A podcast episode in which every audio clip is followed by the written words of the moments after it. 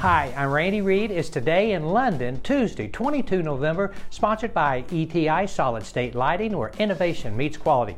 Here are the stories making news. Yesterday, we announced the launch of Designing Lighting Global at the Lutron Experience Center in London. It's a special event attended by 100 architectural lighting designers.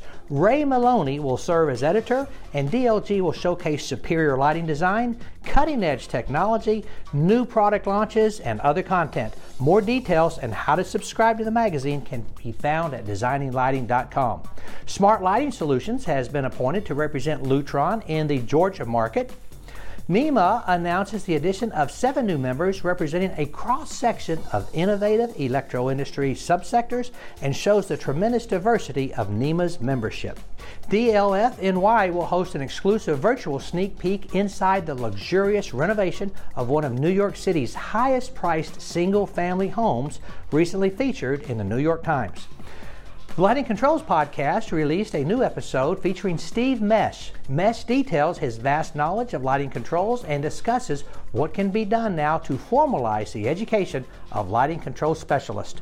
The market showed little activity yesterday. The Dow was down 45, Nasdaq down 122.